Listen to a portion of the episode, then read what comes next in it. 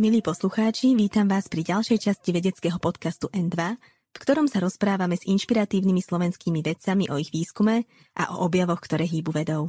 Moje meno je Zuzana Vitková a pôsobím ako redaktorka rubriky Veda v denníku N. Tento rozhovor môžete počúvať vďaka Asset Science Award, oceneniu, ktoré podporuje výnimočnú vedu na Slovensku. Odborníci odhadujú, že produkcia biodegradovateľných plastov v najbližších rokov vyskočí z 1,5 milióna tón na takmer 5,3 milióna.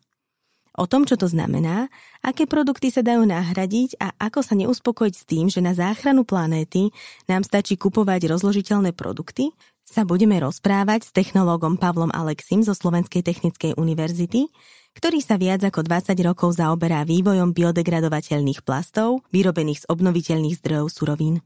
Dobrý deň. Dobrý deň, prajem. S biodegradovateľnými plastami sa dnes už pravdepodobne stretla minimálne v médiách väčšina ľudí. Ako ale vyzeral ich výskum pred tými 20 rokmi? Pred 20 rokmi nejaký veľký záujem zrovna o tieto ekologické plasty e, nebol, pretože pred 20 rokmi sme neriešili tak veľké ekologické problémy spojené s plastovým odpadom ako dnes. Ale nedá sa zase povedať, že by sa nič nerobilo. Tam to bolo možno motivované ešte viac ako 20 rokov dozadu, skôr e, nie ani biodegradovateľné, ale plasty z obnoviteľných zdrojov, čo bolo na pozadí ropných kríz alebo ropnej krízy, ktorá vtedy bola a boli obavy, že nebude dosť surovín na výrobu plastov. Čiže toto bola hlavná motivácia, nie ekológia. Časom samozrejme sa to posunulo do tej roviny ekologické, lebo problémy s plastovým odpadom e, začali narastať a nie len s plastovým odpadom, s odpadom ako takým. A v tom čase tých 20 rokov dozadu boli moderné naozaj e, plasty alebo polymery, ktoré boli biorozložiteľné a pochádzali z fosilných zdrojov surovín, to znamená ropa, zemný plyn, prípadne uhlie. Dnes už za ekologické plne ekologické materiály, plasty považujeme nie len také, ktoré sú biorozložiteľné, ale sú zároveň vyrobené z biomasy, či z obnoviteľných zdrojov surovín. My sme sa poprvýkrát, ak si správne spomínam, rozprávali o biodegradovateľných plastoch asi pred desiatimi rokmi, keď ste už síce mali prototyp obalu na vajíčka, ale vraveli ste, že aplikácia do praxe nejaký čas potrvá. Výrobnú linku spúšťate práve teraz, v týchto dňoch. Čo vám najviac brzdilo cestu do praxe, respektíve aká bola? Nedá sa povedať, že by niečo brzdilo cestu do praxe. Áno, boli tam aj prekážky, samozrejme, vždy, keď chcete niečo nové urobiť, tak sa stretávate s prekážkami, ale myslím si, že tých 10 rokov dozadu ani tá spoločenská atmosféra ešte nebola tak naklonená práve týmto materiálom. Bolo to väčšinou všetko orientované ekonomicky, kde treba povedať, že tieto nové ekologické moderné materiály sú určite drahšie ako štandardné plasty. A okrem toho teda treba povedať, že aj technicky a technologicky tie materiály neboli ešte tak zrelé na to, aby vedeli v niektorých alebo v mnohých obal, najmä obalových aplikáciách plne nahradiť e, klasické syntetické plasty. Takže áno, trvalo to dlho, ale myslím si, že je ten správny čas práve teraz, keď aj tá spoločenská atmosféra, aj technicko-technologické podmienky sú na takej úrovni, že smelo môžeme povedať áno. Mnohé najmä obalové materiály a obaly ako také, ktoré sú vlastne najväčším podielom zastúpené v tom plastovom odpade, vieme nahradiť týmito ekologickými materiálmi plnohodnotne. To znamená, že nie je to nejaká technicky slabšia alternatíva, ale je to plnohodnotná náhrada týchto materiálov. Čo znamená, že spúšťate výrobnú linku? Aké produkty sa na nej budú vyrábať a kedy budú komerčne dostupné? No, začnem od, od konca. Komerčne dostupné už sú niektoré. My okrem toho, teda, že spúšťame výrobnú linku, ktorá bude mať kapacitu okolo 4 až 7 tisíc tón ročne, na výrobu granulátov. To teda podotýkam, že firma, ktorá spúšťa túto výrobu, nebude vyrábať e, finálne produkty, ale granuláty rôzneho typu na výrobu fólií, pohárov a rôznych iných predmetov. Napriek tomu my sme už v tých 10 rokov dozadu mali aj poloprevádzkovú linku a v súčasnosti na nej vyrábame v tej kapacite približne rádovo stovky kil mesačne materiály pre 3D tlač, 3D filamenty, ktoré sú už vyše roka normálne na trhu v takom obmedzenom množstve a musím povedať, že pomerne úspešne si nachádzajú svoju klientelu nie len na Slovensku a v Čechách, ale doslova po celom svete. Máme odozvy naozaj zo všetkých kútov sveta, od Japonska až, až po Veľkú Britániu a Spojené štáty. Ten masovejší nástup samozrejme môže nastať, keď naozaj budeme vyrábať rádovo tie tisícky tón ročne čo, ako ste správne povedali, v týchto dňoch e, spúšťame, čiže je skompletovaná linka, chystá sa skúšobná prevádzka práve tento týždeň a počítame, že niekedy prvý, druhý kvartál budúceho roku by sme mali nabehnúť, tak povediať, na plnú kapacitu. Aké typy produktov vyrábate? My robíme granuláty, ktoré sú vhodné na, hlavne teda na obalové materiály. E, ten hlavný podiel bude pravdepodobne do fóliových e, materiálov. Potom máme pomerne veľa receptúr alebo typov granulátu pripravených pre gastropriemysel. To sú rôzne e, poháre, misky, Aktuálne teraz máme tzv. termoformingové materiály, to sú rôzne misky na meso, na syry a podobne to, čo viete kúpiť v obchode alebo v čom si kúpite tie naporcované potraviny, čo je tiež dosť značný objem v odpade a mnohé ďalšie. Treba, ak chceme odísť od tých obalov, sú to, o, už teraz vyvíjame, sú to napríklad e, materiály pre polnohospodárstvo, kde je to úplne najvhodnejší sektor, pretože polnohospodári veľmi presne vedia, čo je kompostovanie a, tak ďalej Momentálne e, máme rozpracované rôzne špagáty, šnúry, viazacie materiály, ktoré sa bežne v polnohospodárstve používajú a po vegetačnom období tie syntetické polypropylenové a podobne tie farebné všelijaké špagáty nemôžu ísť do kompostu, to znamená, že ešte aj tá zelená masa, ktorá by mohla ísť, tie odumreté rastliny, ktoré by mohli ísť do kompostu kvôli tomu, že sú tam takéto fragmenty syntetických plastov, nemôžu ísť. Čiže toto je jeden veľký segment, ktorý je veľmi, veľmi zaujímavý mulčovacie fólie napríklad. To sú fólie, ktorými sa prikrýva pôda z rôznych dôvodov, či už je to e, zamedzenie rastu burín, to sú tie čierne fólie, e, zlepšenie vododržných vlastností. To znamená, že nedochádza k takému odparu vody. Ak sme sa bavili o hospodárení s vodou, tak toto je jeden, jeden z veľmi zaujímavých faktorov. E, po ukončení vegetácie, čo s tou fóliou. To je obyčajne, keď je to z polietylenu, je to obyčajne zdegradované, s tým sa nedá nič dohromady robiť a v tej pôde to nemá čo hľadať. Takže toto je ďalší segment, ktorý aktuálne teraz napríklad nám beží jeden test na Slovensku na, na mulčovacie fólie, ako, ako budú fungovať. Čiže toto je jeden dosť veľký segment. Začali sme trošku koketovať s automobilovým priemyslom, to znamená komponenty do automobilového priemyslu. Jeden veľký segment je prototypovanie a práve automobilový priemysel aj iné odvetvia kde sa robia prototypy, vzhľadové prvky a podobne, kde si na 3D tlačiarni ten dizajner vytlačí niečo a, a keď to zvizualizuje, tak to je čistý odpad okamžite. E, čiže tu je tiež, tiež dosť veľké portfólio. E, nábytkársky priemysel, takisto prvky nábytku môžu byť z týchto vecí urobené, takže nie len obaly. A čo napríklad granulát, ktorý sa uplatní v biomedicíne? Áno, to ste trafili veľmi presne. E, hovoríme o medicíne ako takej. Ehm, máme jednu, jednu skupinu v rámci tej, tej našej výskumnej skupiny, takú podskupinu, ktorá sa venuje práve tej, týmto aplikáciám. Robíme v spolupráci s Lekárskou fakultou eh, Univerzity Komenského v Bratislave už niekoľko rokov na tzv. tkanivovom inžinierstve, čiže tie naše materiály okrem toho, že sú biodegradovateľné, sú aj biokompatibilné, čiže sú implantovateľné, neškodia tkanivám a tie rozkladné produkty vnútri v tele E, sú metabolizované bez nejakých škodlivých účinkov.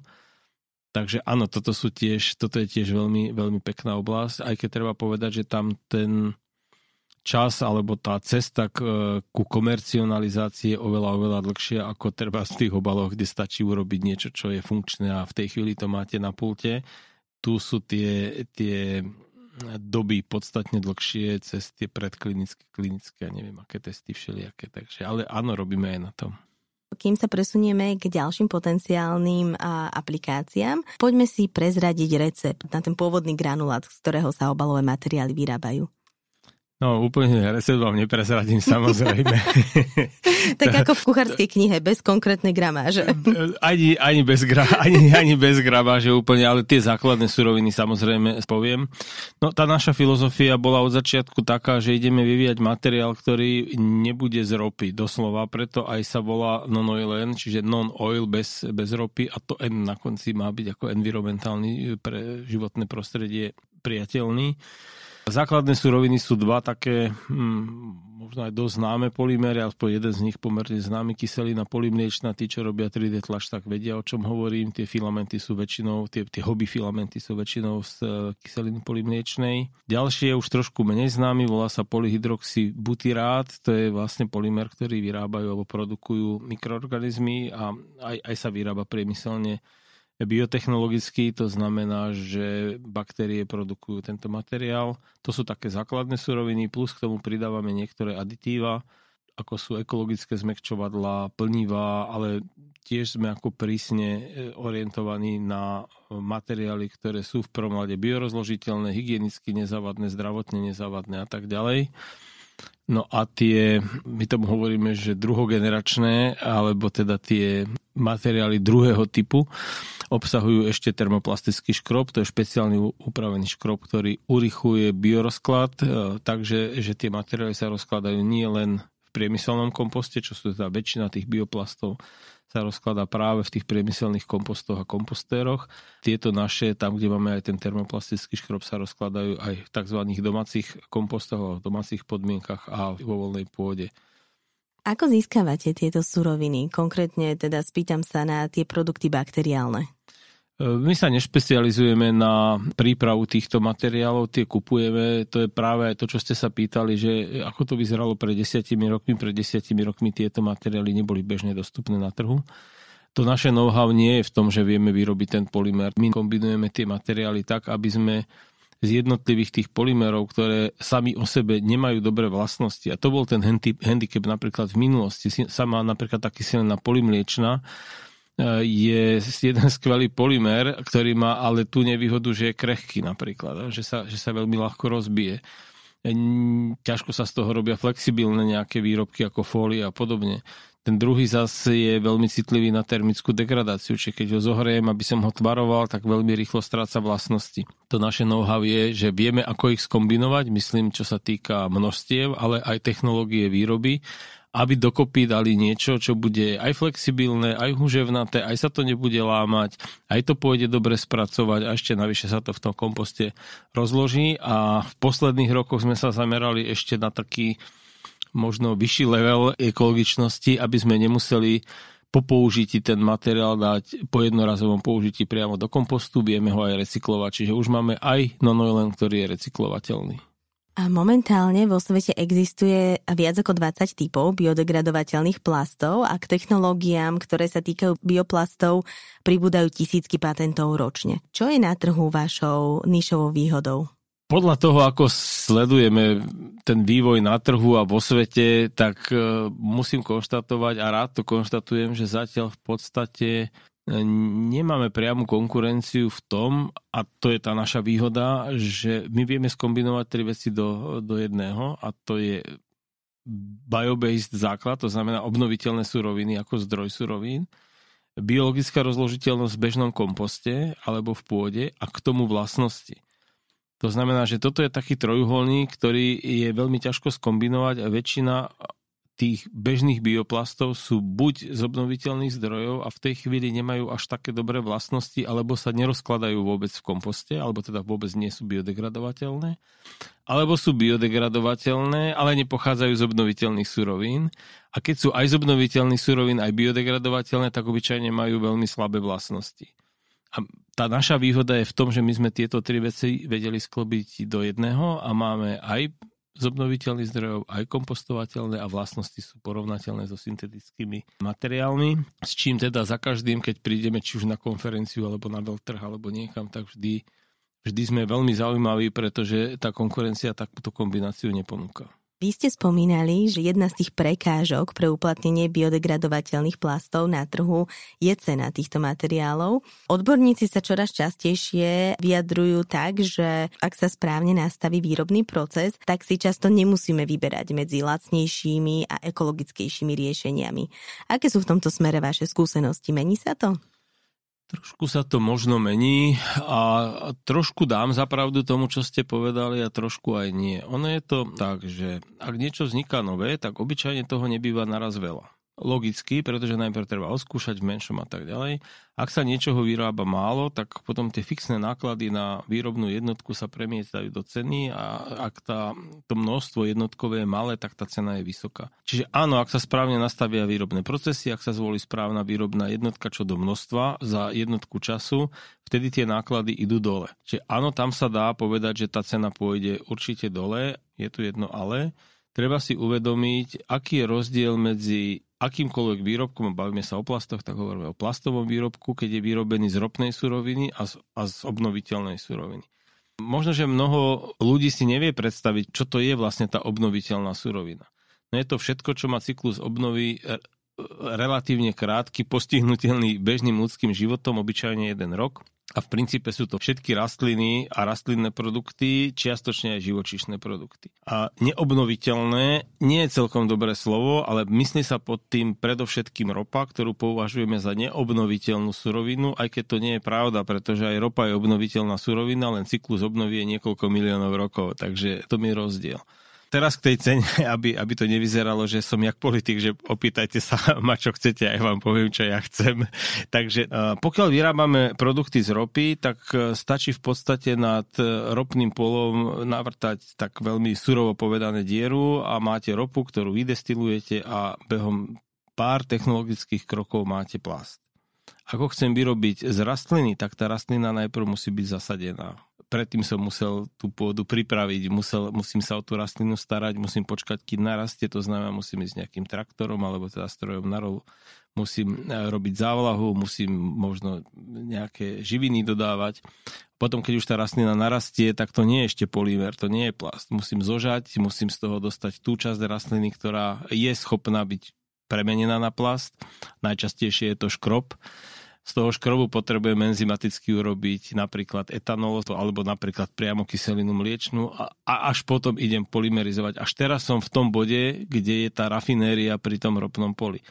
Logicky všetky tieto kroky niečo stoja, čiže treba si uvedomiť jednu vec, že bioplasty, ekologické plasty, tak ako sa o nich dnes rozprávame, nikdy nebudú lacnejšie ako plasty z ropy.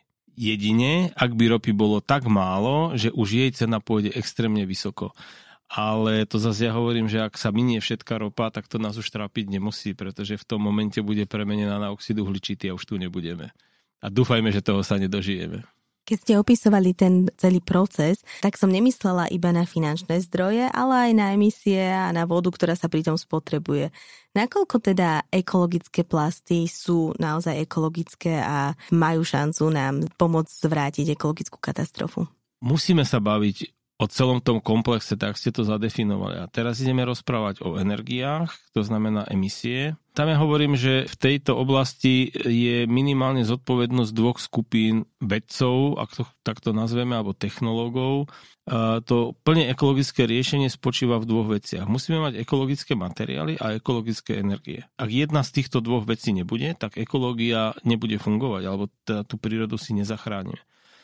Ja pracujem v oblasti materiálového vývoja a cítim sa zodpovedný za to, aby som s mojimi kolegami vyvíjal materiály, ktoré sú ekologické. Samozrejme, na každý jeden výrobok potrebujete energie.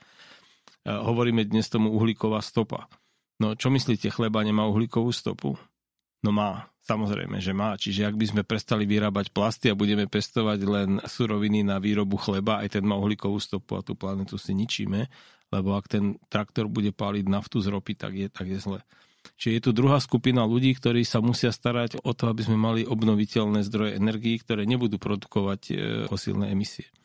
A myslím si, že sa to deje v celku možno viac, možno menej úspešne, ale určite ideme správnym smerom, len len, hej, treba mať možno trpezlivosť, ale možno, že viacej akcentovať práve tieto zdroje energii. Ďalšia kapitola, ktorú ste načali, je voda a spotreba vody. Samozrejme, že na to musíme pozerať, len voda vie byť v cykle. To znamená, že čo s ňou urobíme, že ako, aké, v akej kvalite ju zoberieme a v akej kvalite ju vrátime naspäť. Ak tú vodu budeme používať na polievanie, a nebude to zrovna pitná voda, ale povrchová voda, ktorá bohate stačí na to, aby sa zavlašovalo, tak my ju stále vlastne neberieme, nerobíme s ňou nič zlé, ona zostáva v cykle. Je určite lepšie zobrať vodu z rieky a použiť ju na závlahu polí, ako zobrať vodu z rieky do chemickej fabriky, znečistiť ju a vypustiť ju do rieky, kde sa zlikviduje život. Čiže toto sú veľmi citlivé veci, nad ktorými sa treba zamysleť. A áno, robia sa life cycle assessment analýzy, kde sa vlastne zhodnotí celý životný cyklus výrobku, teraz nie len plastu, ale výrobku, kde sa počíta uhlíková stopa, spotreba vody, dopad na životné prostredie a podobne. No a možno by ste boli prekvapená, keby sme zrazu podložili na stôl napríklad celkový ekologický dopad, vymyslím si plastovej tašky alebo plastového kelímku na jogurt a k tomu by sme zobrali ekvivalent treba sklenený alebo kovový pohár alebo kelímok alebo, alebo vymyslím si papierovú bavlnenú tašku aby ste boli prekvapení, že čo z toho vyjde ako prospesnejšie pre životné prostredie. Tie plastové sú ekologickejšie. Ja by som si, napriek všetkému. Ja by som si týpla, že najhoršie bude bavlnená? Kvôli tej vlahe? Najhoršie je na tom dokonca biobavlna. Tak to by som si netypla. Biobavlna je dokonca 20 tisíc krát horšia, pokiaľ by sme teda takto porovnajme porovnateľné, čiže ak by sme zobrali jedno, jednorazovú tašku z polietylenu, čiže tá bežná taška, ktorú dnes kúpime v eh, supermarkete, a k tomu zoberieme biobavlnu, tak tú biobavlnenú tašku, aby sme neurobili ekológii horšie, z toho pohľadu celkového životného cyklu by sme mali používať 145 rokov. To je dosť. To je dosť. To je, ja som už, už som to niekde povedal, aj viem presne kde, že to už začína byť predmet dedictva, aby to došlo k úžitku. Takže áno, treba si rozmysleť, že z čoho robíme a ako robíme. Vráťme sa späť k biodegradovateľným produktom a venujete sa najmä výrobe plastov, ktoré treba rozkladať v tzv. profesionálnom komposte.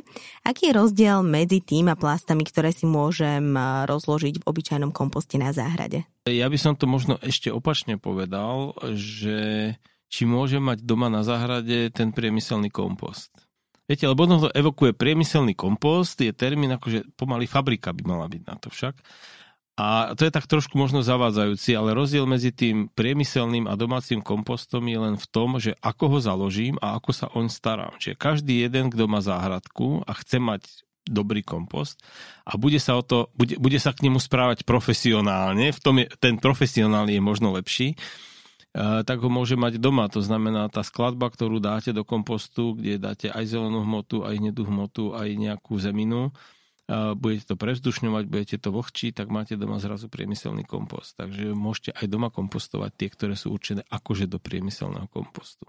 Hm? A v čom je technický rozdiel? Technický rozdiel je v teplote, pretože ak sa o ten kompost staráte správne, tak ten kompost má vnútri, sam, tým samotným rozkladom sa, sa vyhreje a má vnútri teplotu okolo tých 60 až 70 stupňov po dobu niekoľkých týždňov až mesiacov. A to je to dôležité, čo potrebujeme na rozklad e, bioplastov. Oni potrebujú tú teplotu, tie, čo, ktoré sú kompostovateľné v tzv. tom priemyselnom komposte, potrebujú tú teplotu nad 55 stupňov. Tie, ktoré sú rozložiteľné v domácom, tým stačia okolo tých 20-30, v pôde aj menej. Takže to je, to je ten faktor, ktorý potrebujeme, to je teplota a vlhkosť. Ako som spomínala na začiatku, a produkcia biodegradovateľných materiálov prudko vzrástla v posledných rokoch a odhaduje sa, že bude ešte stúpať. V novembri však vyšla v časopise Frontiers of Sustainability štúdia, ktorá hovorí o tom, že väčšina plastov predávaných ako podomácky kompostovateľné v skutočnosti nefunguje. Myslím, že cez 60% sa nerozpadlo produktov ani po 6 mesiacoch. Čo to znamená? No, znamená to to, že máme zle nastavenú legislatívu, jednoznačne. Ja som jeden z tých, ktorý naozaj veľmi bojuje za to, aby sa zreálnili veci. Znamená to to, že ani by som nechcel obviňovať výrobcov, že podvádzajú. Ono to tak celkom nie, tak trošku áno, ale, ale v princípe to, to je na vine, na vine to, čo som povedal. Na to, aby ten plast dostal autorizovaný certifikát, že je rozložiteľný v domácom alebo v priemyselnom komposte, tak existujú normy na testovanie biorozložiteľnosti, kompostovateľnosti a trúfam si povedať, že tie normy dnes už nesplňajú to, čo by splňať mali. Napríklad norma pre priemyselný kompost hovorí, že ten materiál by sa mal rozložiť do 180 dní. A to bolo dobre možno pred 30 rokmi, keď tie kompostárne naozaj sa založil kompost a trvalo pol, tri štvrte roka, kým dobehol ten proces. Dnes moderné kompostárne, ale hovoríme teda o kompostárnech v prvom rade v západnej Európe a v vyspelých krajinách v tomto smere, najlepšie sú na tom asi Rakúšania, to je taká špička v tejto oblasti. Ten kompostovací cyklus trvá 4 až 6 týždňov. Ale normy máme postavených na 180 dní. Takže, takže tuto je ten problém, že nám chýba uh, korekcia v legislatíve. Toto treba opraviť a v tej chvíli tie plasty, ktoré toto nesplňajú, zrazu vypadnú z toho portfólia a všetko bude v poriadku. No dnes bohužiaľ je to tak, ako to je a áno, viem o tom, tá štatistika je bohužiaľ pravdivá, čo je ale doslova, ako sa ľudovo hovorí, medvedia služba tým správnym bioplastom, pretože dnes kompostárne, keď prídete a poviete v kompostárne, že chcete tam umiestňovať bioplastový odpad, tak pomaly vás budú hnať bičom preč, lebo oni to nechcú, majú zlú skúsenosť. Takže tu čaká ešte veľa, veľa, na nás veľa práce, jednak osveta, edukácia a hlavne legislatíva.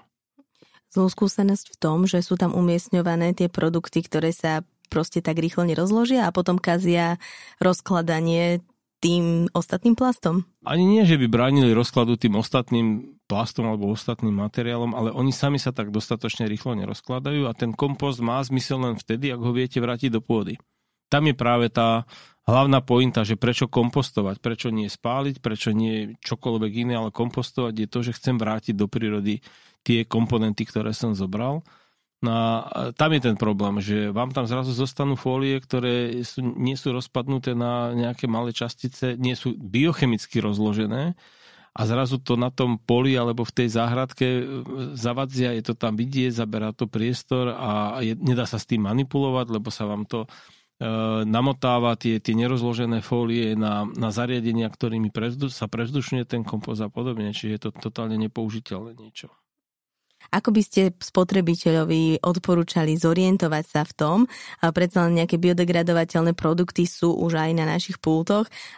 Čiže ako si vybrať zodpovedný produkt a vyhnúť sa pri tom tzv. greenwashingu, to znamená tej zelenej nálepke, ktorá nám spraví síce dobre na svedomí, ale je nefunkčná niekedy tu vás asi sklamem, aj, aj všetkých poslucháčov asi sklamem, pretože laický návod, ako toto rozpoznať, je v podstate e, nemožné uplatniť. Úprimne ani ja, hoci som človek, ktorý sa pohybuje v tejto oblasti veľmi dlho a trúfam si povedať, že trošku už tomu rozumiem, tak na pulte to ne, by som nevedel rozoznať. Ja sa môžem spolahnúť len na tú pečiatku, ktorá tam je. To znamená, že jediná cesta je naozaj cez úpravu tej legislatívy a nám ako bežným občanom, spotrebiteľom nezostáva nič iné, len, len veriť tomu, čo je, tam, čo je tam napísané. To znamená, ak tam nie je pravda, tak bohužiaľ nemáme, nemáme šancu to rozoznať. Čo pre vás znamená ten fakt, ktorý sme dnes už niekoľkokrát spomínali, a že teda produkcia biodegradovateľných plastov by mala niekoľkonásobne stúpnuť v najbližších rokoch? Ja si myslím, že je to dobrý signál a máte pravdu, je to najrychlejšie rozvíjajúci sa sektor alebo segment v tej oblasti polymernej chémie a výroby polymerov plastov ako takých.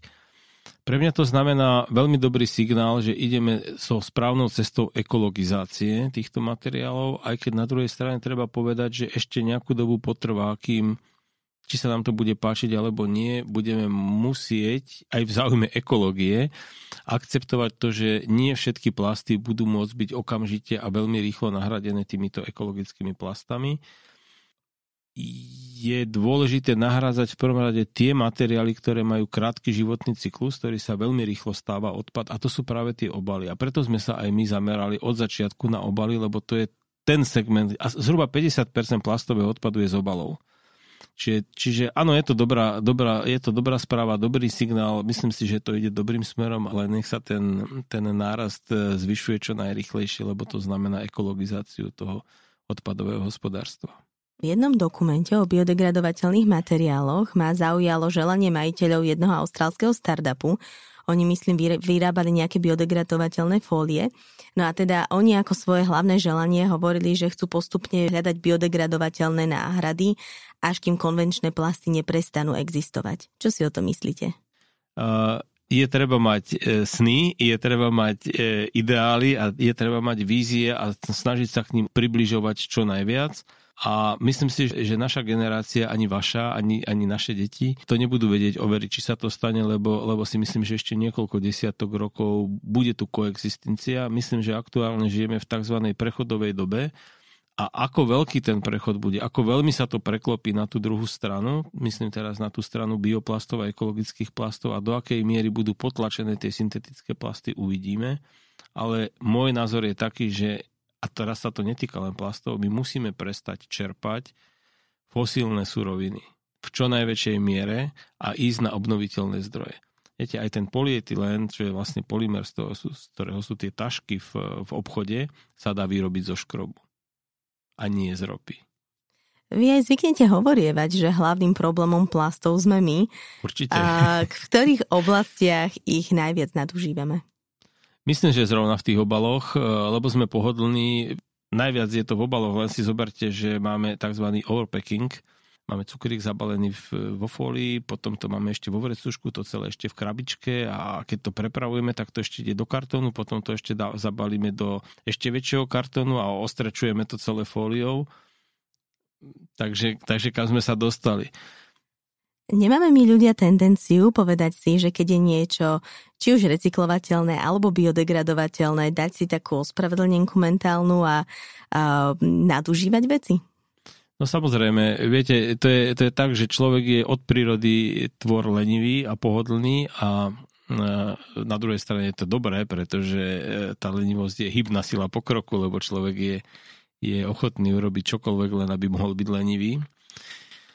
Áno, my vždy hľadáme výhovorku, aby sme mali svoje pohodlie a zatvárať oči pred realitou sa nám neoplatí a, a treba edukovať. Ja si myslím, že najväčšia investícia je do detí a do mladých ľudí a vzdelávať ich je to jeden z dôvodov, prečo som sa vrátil do školstva.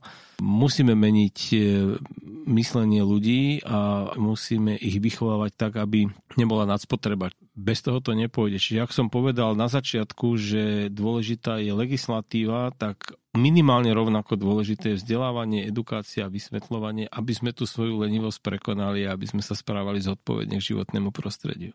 A zdá sa, že každá ďalšia generácia si viac uvedomuje existenčné problémy planéty, ktoré sa spájajú s nadužívaním než tá predtým.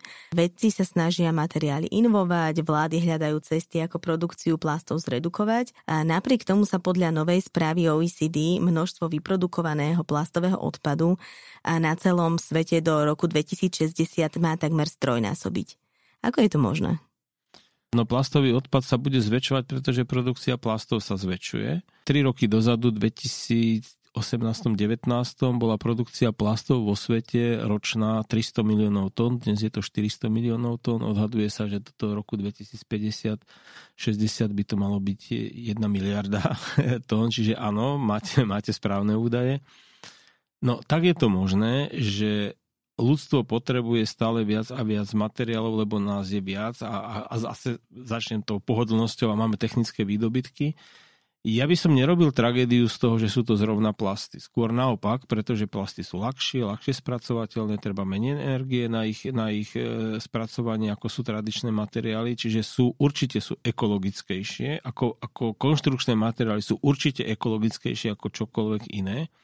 Problém je, čo s tým odpadom a problém je v tej nadspotrebe.